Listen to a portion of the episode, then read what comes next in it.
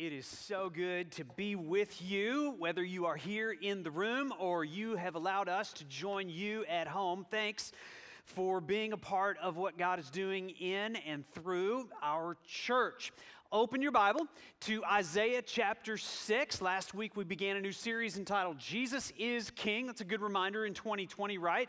To know that no matter who holds political office, no matter who the leaders are, Jesus is king. He rules, he reigns sovereign over all. Our hope is that one day uh, more and more people on the earth would acknowledge him as king, but we know from the promises of Scripture that one day every knee will bow, every tongue will confess that Jesus Christ is Lord. And so that is the hope that we hold on to in difficult days like 2020. 20. Um, I was thinking about the events of 2020. It's hard not to think about the events of 2020. Some of you may try really hard not to think about the events of 2020, but uh, they are real and they hit us in the face every time we turn on the news. Everything from the coronavirus to the government response to the coronavirus to um, school closings and unemployment and economic recessions um, challenges to religious liberty. On top of that, we've had racial tensions and we've had a contentious political election. Let me ask you this question What do you think a hundred years from now historians will write about the year that was 2020? What will this year be known for? Uh, it could be a lot of those different headlines. Um, here's something that I want you to wrap your mind around. Did you know that it is very possible that God has orchestrated the events of 2020 so that you and I and everyone that's experiencing 2020 would get a clearer vision of who God really is. Here's the reality for everyone in this room and watching at home the events of 2020 will either blind you to who God really is, or the events of 2020 will reveal to you who God really is. The title of the message today is this 2020, the year that our kings died. And I'm taking that from Isaiah chapter 6. Let me read to you the first few verses of Isaiah chapter 6. Please follow along with me. Isaiah says this In the year that King Uzziah died. Now, let me just identify it. Let me place that in history for you. Uh, you should ask questions of the Bible. When you read something that says, in the year King Uzziah died, your first question should be, I wonder what year that was. And as best as scholars can tell, that would have been the year 740 BC. 740 years before Christ came, Isaiah is telling us, something happened in that year that that year was known for. And it was this the king died. The king's name was Uzziah. And as a result of Isaiah's king dying, Isaiah got a clearer picture of who God really was. He goes on to say, In the year King Uzziah died, I saw the Lord. I saw the Lord. He was, he was sitting on a throne. He was high and lifted up. And the train of his robe, do you see the majestic picture? You are now in the throne room with Isaiah. He sees a king on a throne, he's got a robe, and it's filling the temple. Interestingly, this throne was in the temple. Kings and thrones were not supposed to be in the temple. But in the year King Uzziah died, Isaiah got a clearer picture of who God really was. The one who rightfully, as king, could put his throne in the temple. It goes on to say in verse Two, above him stood seraphim, these special created beings. I mean, now your mind is just gazing into things that human eyes have never seen. Angelic beings called seraphim. It says they had six wings. Are you getting a picture of these created beings? With two of those wings, he covered his face because they weren't holy enough to look at the one who was on the throne. With two more of the wings, he covered his feet and with two, he flew. So we have these levitating, flying, special created beings flying above the throne on which King Jesus is seated, and his robe is filling the temple. And each one, verse 3 of the seraphim, called to one another, and they sang this song Holy, holy Holy is the Lord of hosts. The whole earth is filled, full of his glory. And the foundations of the threshold shook. There was an earthquake at the voice of him who called, and the house was filled with smoke.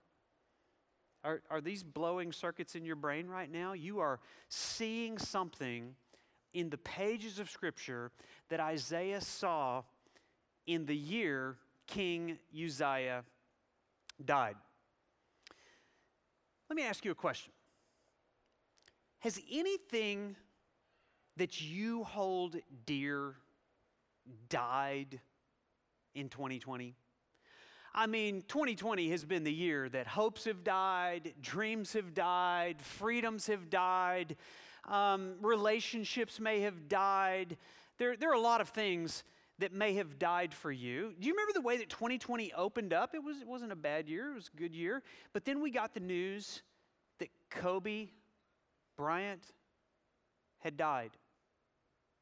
A sports figure, you might call him a king in the sports world. And then later on, we found out that Chadwick Boseman had died. 2020 was the year that the Black Panther died.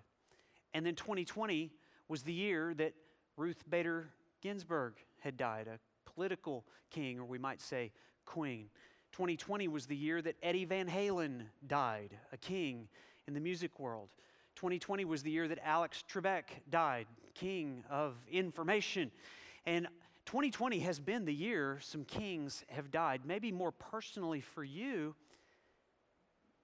Maybe you've gotten sick. Maybe someone that you know has gotten sick. Maybe someone that you know and loved has died in the year 2020. Those are things that we wouldn't sign up for.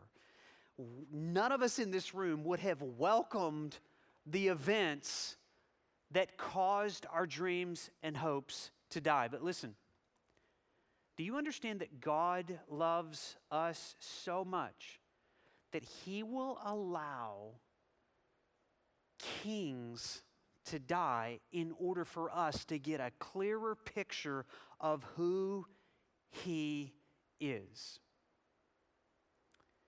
The experience Isaiah had in the year 740 BC is the experience that I need to have in the year 2020. 740 BC was the year that Isaiah's king died. Here's the question Will 2020 be the year that our kings die in order that we can get a new view of God? That's the question. We need to ask this question of the text Who in the world is this king Isaiah? I'm praying that 2020 will be the year that I see the Lord in a new vision. I'm praying that for our church. I'm praying that for you. I'm praying that you won't allow the events of 2020 to keep you from seeing the Lord. I'm praying that the events of 2020 will actually create the environment where you see the Lord high and lifted up, exalted in a throne room, glorious, and it will cause you to respond, Holy, holy, holy. If that's going to happen, we're going to have to identify our kings. Let's talk about this king Uzziah. Who is this guy and where would we find any information about him? Those of you that have been reading along with us in the 100 days of Bible reading, you're going to get to the story of King Uzziah in Second Chronicles chapter 26. Let me invite you right now. Just put your put a thumb mark here. We're going to come back to Isaiah 6, but I want you to flip over to Second Chronicles chapter 26. Don't be embarrassed if you have to use the table of contents. If you want to find Second Chronicles, find the book of Psalms and go left a little bit and you'll find Second Chronicles chapter 26. Let me give you a little historical context. Isaiah was a real prophet. The prophet's job was to keep, keep the king straight. If the king was well behaved, the prophet and the king got along great. And the good news is, Uzziah was a good king. At this time, Israel was a kingdom that had split into two kingdoms a northern kingdom and a southern kingdom. The northern kingdom was crumbling and falling because of the superpower Assyria, this huge military force that was coming in, and Assyria, the northern kingdom, was about to fall. The southern kingdom at the time was being ruled by a king named Uzziah. Let's find out a little information about Uzziah beginning in Second Chronicles chapter 26. Let's pick up the reading in verse 3. Uzziah was 16 years old when he began to reign. Now just think about that. A 16 year old becomes king of the country. Any 16 year olds in the room, raise your hand if you're 16 years old. Be proud of the fact that you're 16. Any 16 year olds in the room, all the 16 year olds were in the first service, they were all in the front row, as a matter of fact. Now, the 16 year olds, how many of you think it's a good idea to put 16 year olds in charge of a kingdom? Anybody? How many of you know some 16 year olds that think they are in charge of the kingdom? And uh, listen, do you remember how we read last week that one of the signs that a country is under judgment is that God gives them immature leaders? They're either 16 or maybe they act like they're 16 and they're immature in their responsibility. Well, notice this was a time when the kingdom of Israel was um, forsaking the Lord.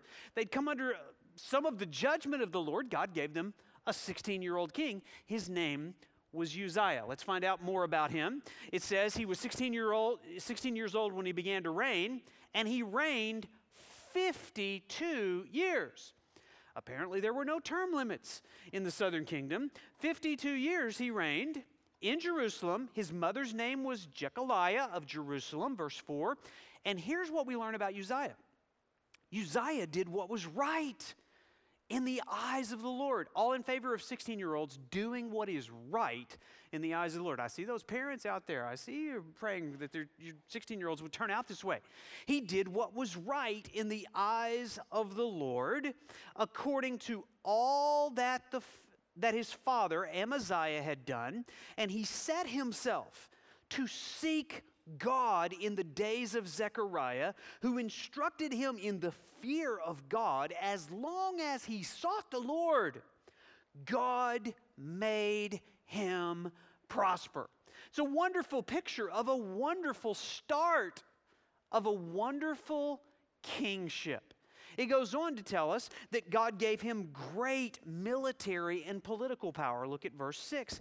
He went out and made war against the Philistines and broke through the wall of all these different cities that's listed there. Then look at the beginning of verse 7. God helped him, all in favor of God helping the king all in favor of God helping presidents and overruling them at times if they're about to step off in a wrong direction. God help the president, God help the king, God help the leader, and God helped him, verse 7, against the Philistines and against the Arabians who lived in that city I'm not going to try to name. Then God gives him great economic power and great fame among the nations. Look at verse 8. And the Amorites paid tribute to Uzziah, they paid their taxes to the king and his fame spread even to the border of Egypt, and he became very strong. Then he makes advances in architecture and agriculture. Look at verse 9. Moreover, Uzziah built towers in Jerusalem at the center gate and at the valley gate and at the angle and fortified them. And he built towers in the wilderness and cut out many cisterns, for he had large herds. He was a cattleman, both in that city and in the plain. And he had farmers and vine dressers in the hills and in the fertile lands. And then notice this at the end of verse 10 he loved the soil. How many of you like dirt? You like dirt? I see you farmers out there. I see you people with green fun. You would have loved Uzziah as your king. He was a man of the soil. And then he gives, God gives him the ability to create a military superpower. Look at verse 11. Moreover, Uzziah had an army of soldiers fit for war in divisions according to the numbers of the muster made by that guy. It goes on in verse 12 and says that he had 2,600 mighty men of valor. Verse 13 said he had an army of 307,500 who could make war with mighty power to help the king against the enemy. Verse 14 Uzziah prepared for all the army with shields and spears and helmets and coats of mail and bows and stones for slinging. What's he going to sling them with?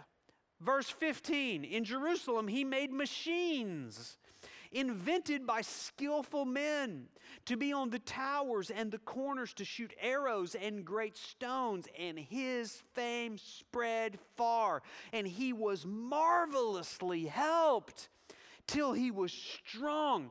Good king, bad king. Good, good king. Good. You, you think Isaiah's loving the king? Man, this is great. This weak little nation which had turned its back on God, had now been given a king that had feared God, leaned into God, sought God, and as a result, God was prospering this nation. Everything was up and to the right. And Isaiah had a great relationship with him. He was a friend, he was a fan. What's the first verse of verse 16? First word of verse 16.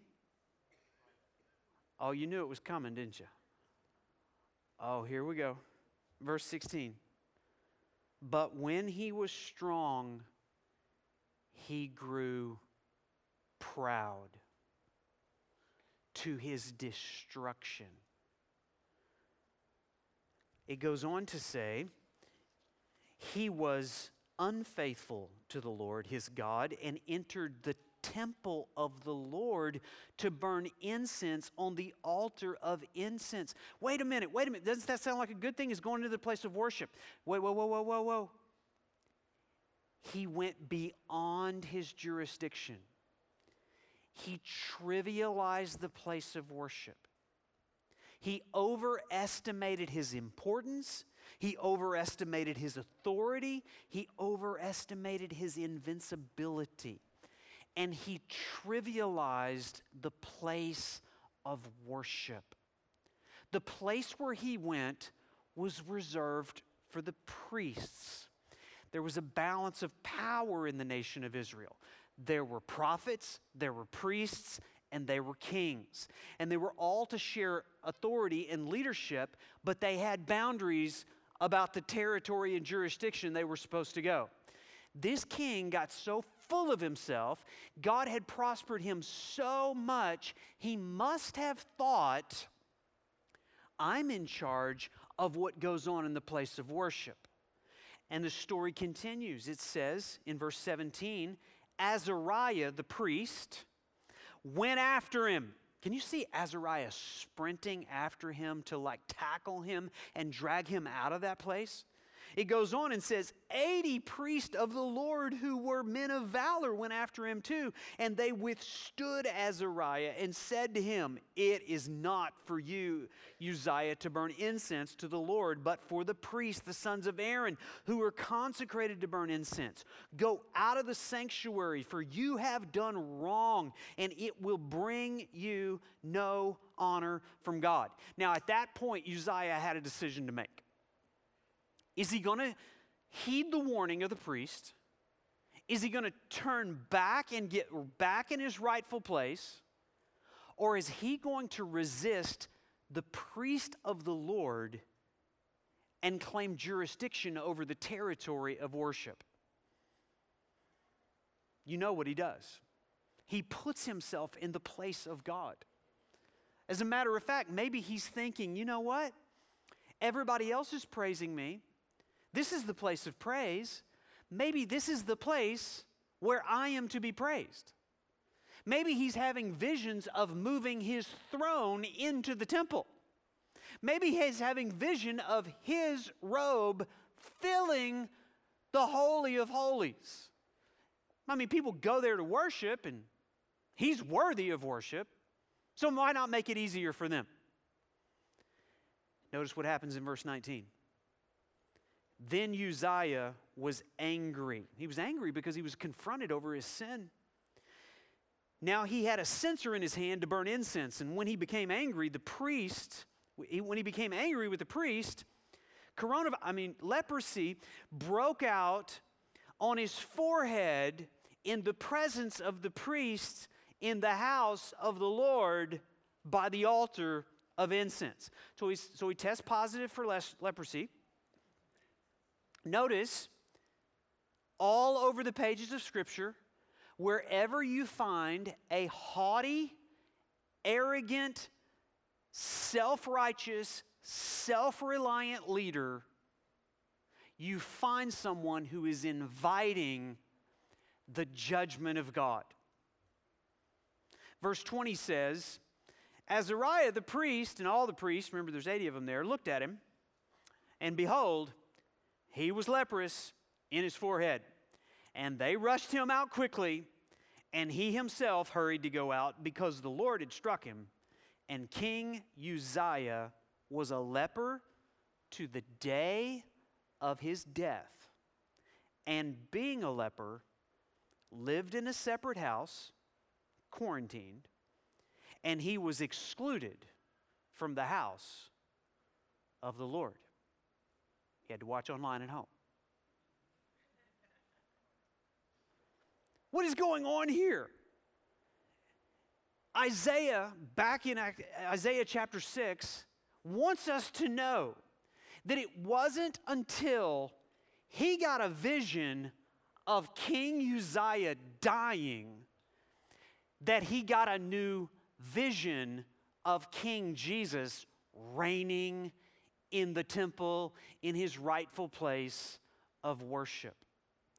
We need to understand that God is so committed to being known and seen and loved and worshiped by us that he will allow our kings to die in order for us to get a new vision of God.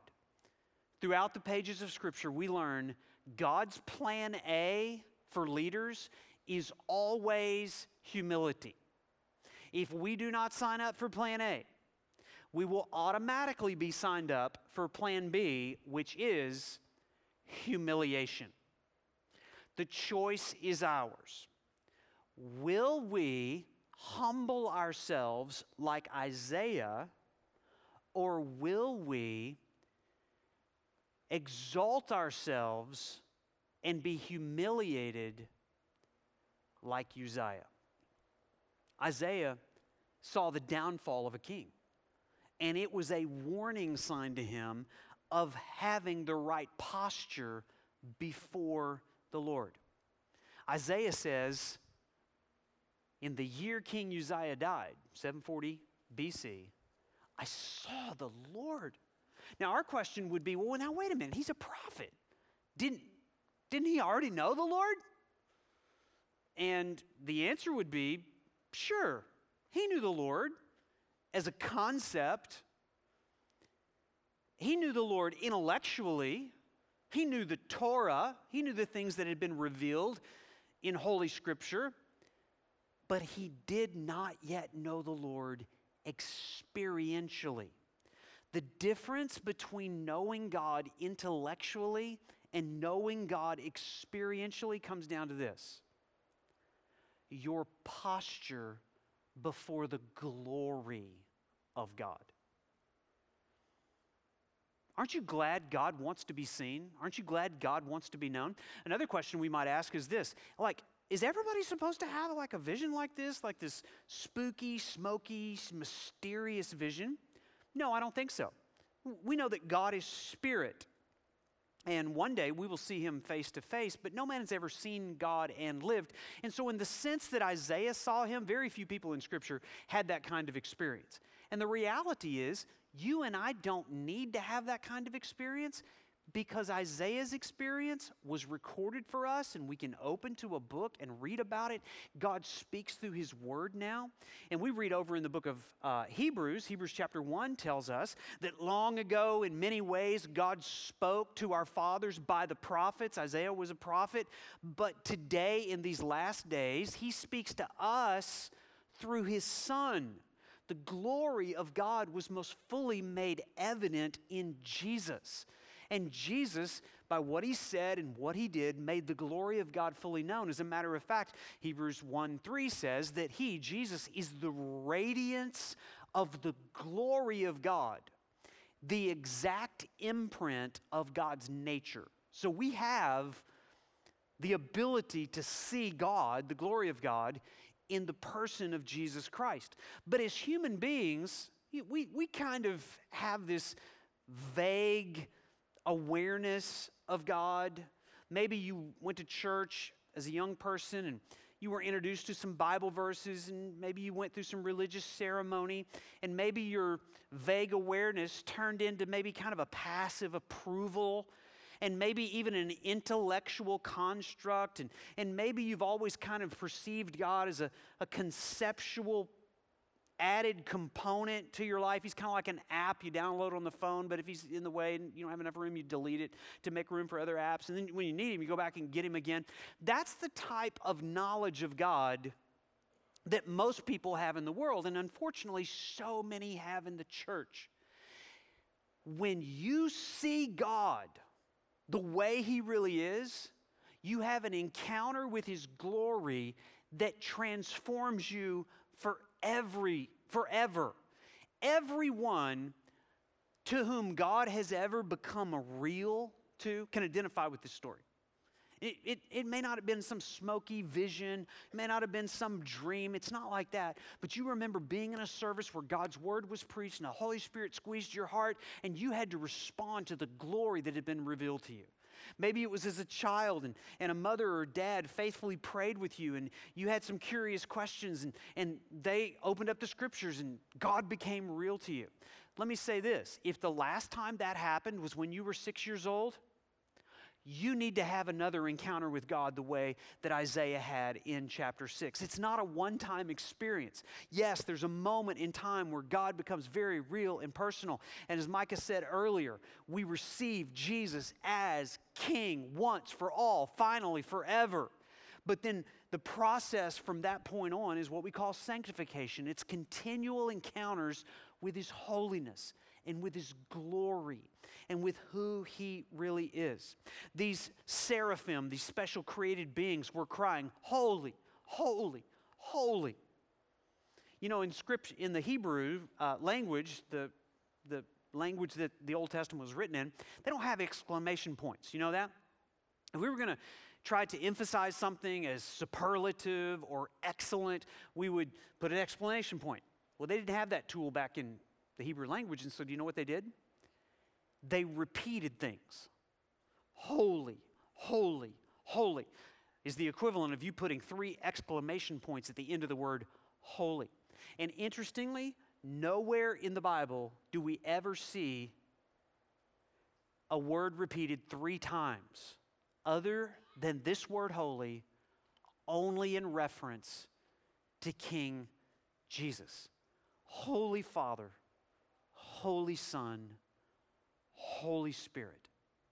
And we encounter God for who He really is as a holy being. The word holy means to be set apart, it, it describes God's otherness, His transcendence. He's not like you, He's not like your grandfather. Now, hopefully, your grandfather is like God, and in that sense, you might say there's some likeness, but the idea is He is holy, we are not. He is holy, we are human. He is set apart. It also describes His moral perfection. Everything He does, He's absolutely right every time. And it also describes His immense beauty. There's an attraction to it, and at the same time, there's a wonder and a mystery to it. But more than any other thing, the word holy conveys that God is devoted. What's he devoted to? He is devoted to his own glory. It's what he cares about most. And he wants what you care about most to be what he cares about most. So, my question is is what you care about most the glory of God being on display in your life in 2020 when there are a thousand other things less glorious to distract you from the glory of God. The word glory, I've taught you this before, the word glory means weight, it means weighty. Until God carries more weight than COVID, politics, sports, money, relationships, you will not see him the way that he really is until God is weightier than you. You will not see him the way he really is. That's when you know God becomes real to you when He is weightier than your own comfort, your own pleasure, your own agenda, what's on your calendar, all your relationships, what do you care about most? Is it what God cares about most, namely His glory? That's when God becomes more than a concept. Those of you that are on our uh, church email list on Friday got an email, and part of what was in the Gospel City Gazette this week was a testimony from a man named Jay Anthony. Some of you know Jay. Jay passed away last week, so 2020 will be the year that Jay Anthony died. And Jay's testimony, I hope you watched it there a few years ago. We were able to capture his testimony. His, um, his mother her greatest desire is that Jay would grow up to be a Catholic priest. And so he was on that trajectory very early on in his life. He went to prep school, he went to university, he went to Notre Dame, he got degrees in theology, got a master's degree in divinity, as if somehow you can master God's divinity, which is that's a bad name for a degree, but he got one of those and, and just had a head full of all this stuff, all this religious ceremony. And right before he was to take the next step to become a Catholic priest, he just had this nagging thought that something is missing. And it wasn't until a friend returned from Vietnam looked him in the face and said, Jay, have you ever made Jesus Christ Lord of your life? He said, when his friend asked him that question, it was as if a lightning bolt went through his head. He said that was the moment that God became more than a concept. That was the moment I saw the Lord high and lifted up, exalted, holy, glorious, more than just an add on to your life. Have you had that kind of moment? I trust you have. Here's how to know if you have had that moment.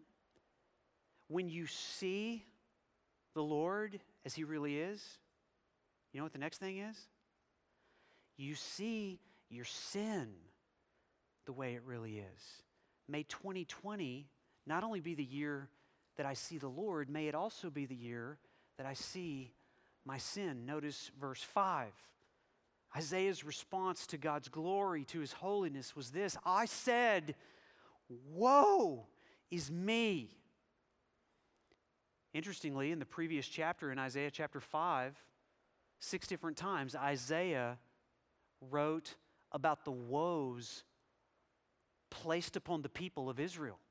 He looked at their sin as like, Woe is you, woe is you, woe is you, woe is you, and he listed all their sin. And yet, when he sees the Lord, he gets his eyes off of everybody around him and he says, Woe is me. That word woe means to be cursed, to be damned, to be under God's wrath and judgment. He said, Oh, he had a self esteem problem. No, he had a sin problem. He said, I am lost. Do you see the word lost there in verse 6? Other translations use the word undone. The word actually means to be pulled apart. I am disintegrated. I'm, we would say, I'm wrecked in the presence of the holiness of God. The word also conveys the meaning to be silenced. Interestingly, it was very loud in that throne room as those seraphim were crying out continually, Holy, holy, holy. And Isaiah says, I cannot join them. I am completely unworthy to even say the name holy. He goes on and says, The problem is, I'm a man of unclean lips, and I dwell in the midst of a people of unclean lips. What was Isaiah's occupation? He was a prophet, right? You know what the best thing about Isaiah was? He was a communicator. He, know, he knew how to use words, he, he knew how to deliver a message with his lips. And yet he says, in the presence of holiness, my best thing is considered unclean. He was wrecked. He was pulled apart. And then he says, My eyes have seen the king. Which king is he talking about now? Is he talking about Uzziah? No, he's talking about King Jesus. My eyes have seen the king. And for the first time, he understands who he is encountering. He says, I dwell in the midst of a people of unclean lips. You know, for us, it, we, we could probably give a pretty good commentary on sin that we see other people committing. We're really good at, you know, magnifying the sin of others and like, man, these people over here, and we minimize our own sin. And we compare ourselves and our sin to everybody else's sin. Nobody's perfect, but I'm better than most. And when I compare myself to this person, I, I look pretty good. But when I compare myself to holy God, I don't look so good. The difference between my sin and another sinner is minuscule between the difference in my sin and the holiness of God, which is infinite. And that's what Isaiah saw in that moment. The way you know you've had an encounter with the real God is that you have an overwhelming sense of the sinfulness of sin and your need for grace. He not only saw a new view of God, he saw a new view of his sin. And then he saw a new view of God's grace. This was the year that Isaiah saw the Lord, which became the year that he saw his sin. And then it became the year that Isaiah saw God's grace. And I'm praying that you're going to see God's grace too. Look at verse 6. Then what happened next? One of those seraphim, remember the six wings? One of them flew to me having in his hand a burning coal that he had taken with tongs from the altar. All right, now just put yourself in Isaiah's spot right now. You've gotten a vision of a holy, glorious God. You've seen these special created beings that you've never seen before in your life. You recognize how sinful you are in the presence of holiness. Then one of these beings grabs a burning coal and starts moving toward you. What do you think's going to happen next? Incineration, right? And yet that's not what happened with the coal. Notice what happened. Verse 7 He touched my mouth. Everybody say, ouch. He touched my mouth and said, Behold, this has touched your lips your guilt has incinerated you. Is that what your Bible says? No, what does it say? Your guilt is what? Your, your guilt is taken away. And your sin has condemned you to hell. Is that what it says? No, what does it say? Your sin is atoned for. That word atonement is very important. In the temple, there was a place of fire. There was a place of burning. It was the place where animal sacrifices were made, blood was shed, and then offered before the Lord. that angel took one of those coals, the place of atonement, and he touched the very component part of Isaiah's life, his lips, where he had identified uncleanness. The same cleansing that purifies also burns. Repentance is painful. God doesn't just forgive sin, He doesn't just overlook sin, God doesn't pretend like you don't have any sin. God cleanses it through purifying fire. He wants us to feel the pain of sin in our lives. He wants us to understand how much damage sin causes. And so sometimes it hurts when you have an encounter with God and He puts His finger on an area of your life, like your words are unclean, your thoughts are unclean, your life is unclean, your hands are unclean, the, your, your behavior is unclean. It hurts. But He doesn't touch you to incinerate you, He touches you to cleanse you so that He can use you. Think about it.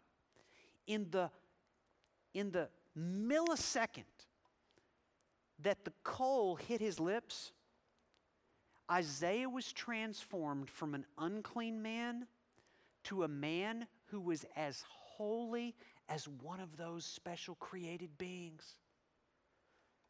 And he could stand in the presence of God, not because of what he had done, but because what God had done in grace to initiate cleansing in his life.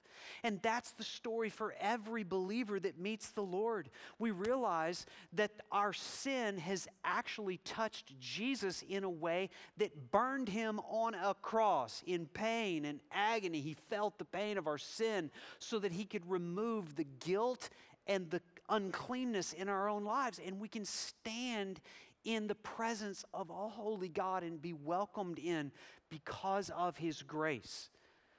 This was the year Isaiah got a new view of God. He got a new view of his sin. He got a new view of God's grace. And then finally, this was the year that he got a new vision for his mission. And I'm praying this will be the year that we get all those things, and this would be the year that you would see your mission, your purpose, the reason you were created. Look at verse 8.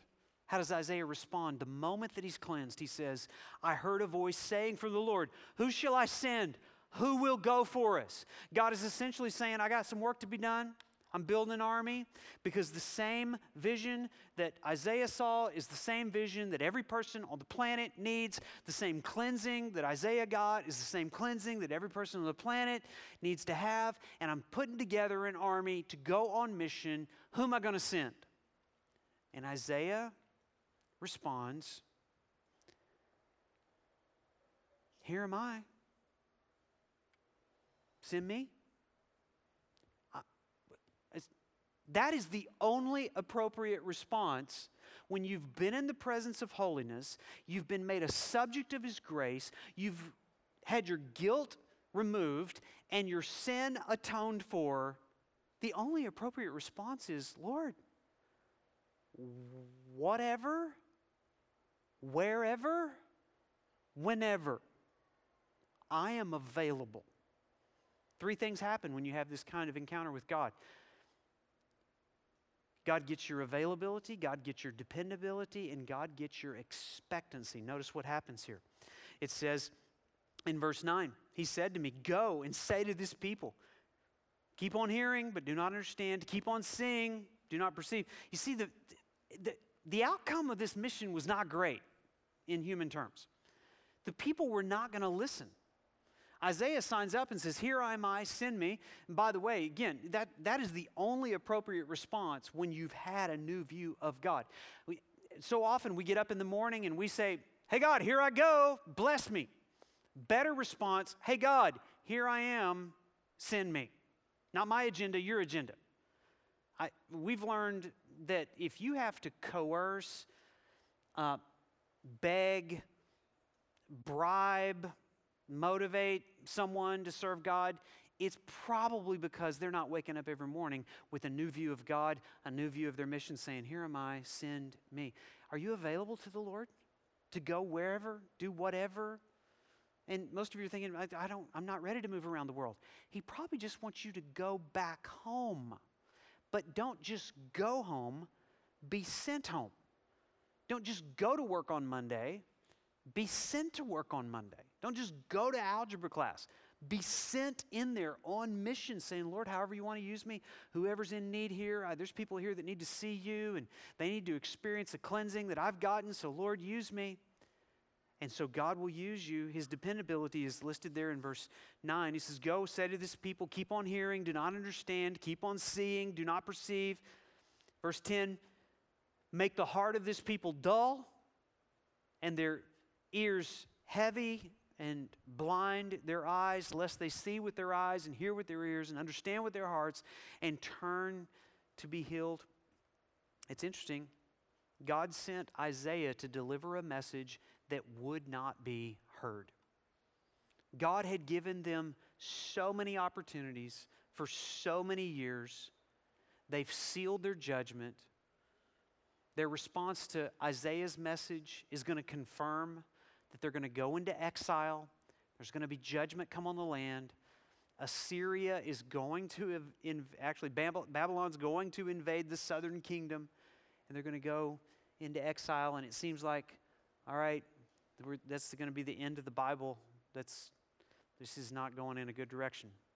But there's one little sliver of hope in verse 11. Isaiah says, How long, O Lord? By the way, it's usually my prayer on Monday morning after I've preached, and this prophetic ministry is like, How long do we have to keep doing this, Lord? Um, by the way, message to preachers here uh, the success is not in the response to the message, the success is just in the delivery of the message. So if you're not liking the direction this is going, it's like, I've just got to trust that that's what the Lord sent me to tell you. And, you know, I know how to delete email on Monday too. So, verse 12 says, And the Lord is, how long? It's going to be a long time verse 11, how long? He said, until cities lie in waste. Don't you wish it was said, till the cities experience revival and spiritual awakening? That's not what it says. Until the cities lie in waste without inhabitant, houses without people, the land is desolate. Verse 12, and the Lord removes people far away and forsaken places. This is really depressing. Um, verse 13, and though a tenth remain in it, it'll be burned. Oh, that burn's not a good thing for a nation like a terebinth or an oak, so he describes it like a forest, whose stump remains when it's felled. Do you see the picture? Have, have you seen like the wildfires out in California? These huge forests that have just been burned and destroyed, and all that's left is just like a smoking stump. That's the picture that God's creating until it's all burned down to the stump. The picture is Israel's the forest, God is the fire, but here's the hope Jesus is in the stump. Notice what it says next. Do you see it? Just, just a couple of words. The holy seed is its stump. What are seeds? Seeds are these little power packed nutrient filled capsules of life. And there's a seed in that stump. This huge nation is going to be whittled down to just a remnant, people that would be f- faithful to the Lord. And that remnant's going to be so small, it's going to go down to one person, Jesus, who's going to be born in Bethlehem 740 years later. Jesus is going to become a branch out of that stump. He's going to go on to describe himself as a vine, and he's going to describe his followers as other branches. And he's going to say, as long as the branch abides in the vine, then there's going to be life shoot through the branch, and fruit's going to come out on the other side to much glory. And here's the deal we bemoan the fact that we have to endure 2020, but here's the reality we're still here. 2020 years after Jesus was born, there's a seed that's grown into fruit over there and right there and in your family. And, and there are churches across the world because the promise was fulfilled that the seed would be in the stump. Do you know him? Have you had the kind of encounter with God that Isaiah had, that God becomes more than a concept? Do you have more than an intellectual understanding of this holy God? This is the way I'd like us to end the service. Whether you're here in the room or whether you are on, uh, at home online, I wonder if we could just spend the last few minutes in the throne room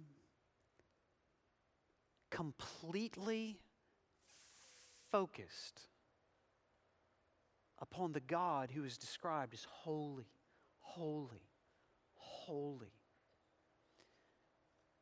If you're physically able, have a desire to do so, would you just, you just feel comfortable just getting on your knees? You can turn that chair you're in into an old fashioned prayer altar and just bow before the holiness of Jesus.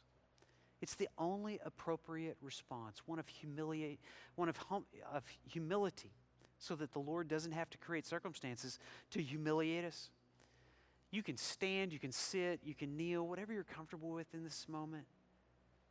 But would you, in this moment, focus on what Isaiah saw in that vision? A God who is high and lifted up.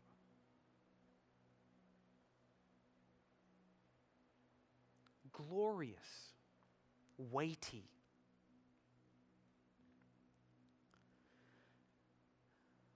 Just in this moment, I wonder if you would just address this holy God and say, You are holy, holy, holy. I want to see you in all of your glory.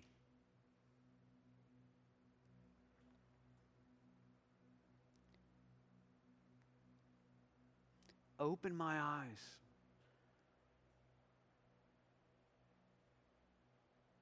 To your nature, your character.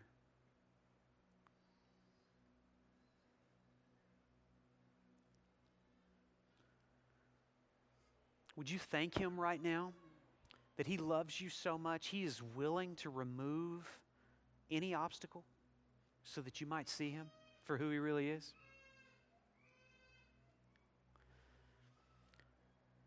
Maybe you would confess that you've had a hard heart toward Him because of a particular king that's died in your life, a relationship, a hope, a dream, a business, a freedom. Thank you, Lord. You love us so much. You're willing to allow some of my kings to die so I could see you for who you really are.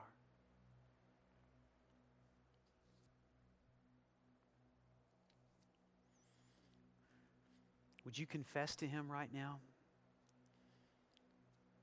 Any area of uncleanness in your life? Maybe you could say, along with Isaiah, I am a man, I'm a woman of unclean lips the words that have come out of my mouth, the criticism, the hatred, the bitterness, the slander. I'm a man of unclean lips. Maybe for you, it's an unclean thought life. Maybe it's unclean actions, behaviors, attitudes, relationships. Confess that to Him.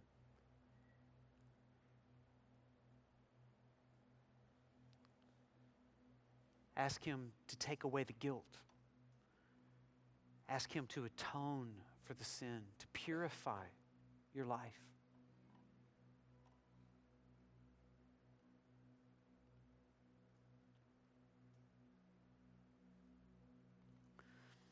After Isaiah got a new view of his sin and a new view of God's grace, he got a new view of his mission.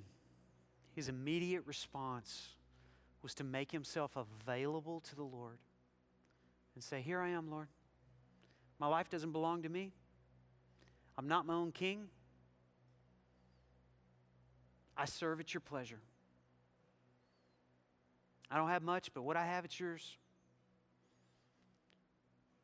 Whatever, wherever, whenever, send me.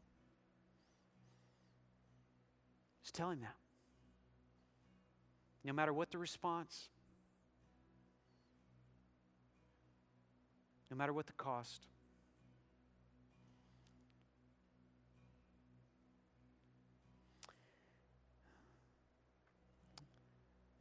Father, we come in Jesus' name into this throne room that you've invited us into.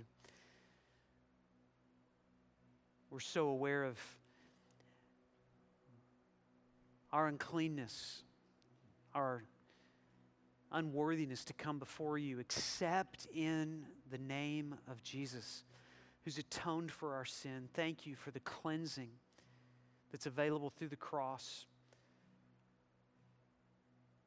Father, we want to know you, to see you. I pray that this, this knowledge, this remembrance of who you are would be something that wouldn't just take place once a week at a church. It would happen continually throughout the week, not just at monumental moments through our lives, but you would continue to remind us of your holiness. You've called us to be holy as you are holy. We can't just live however we want. And God, we want to be a church and a people that's on mission with you. Not a people that uses you, but people that are willing for you to use us to go wherever, to do whatever, whenever. Here we are. Send us. We pray in Christ's name. Amen. Would you stand?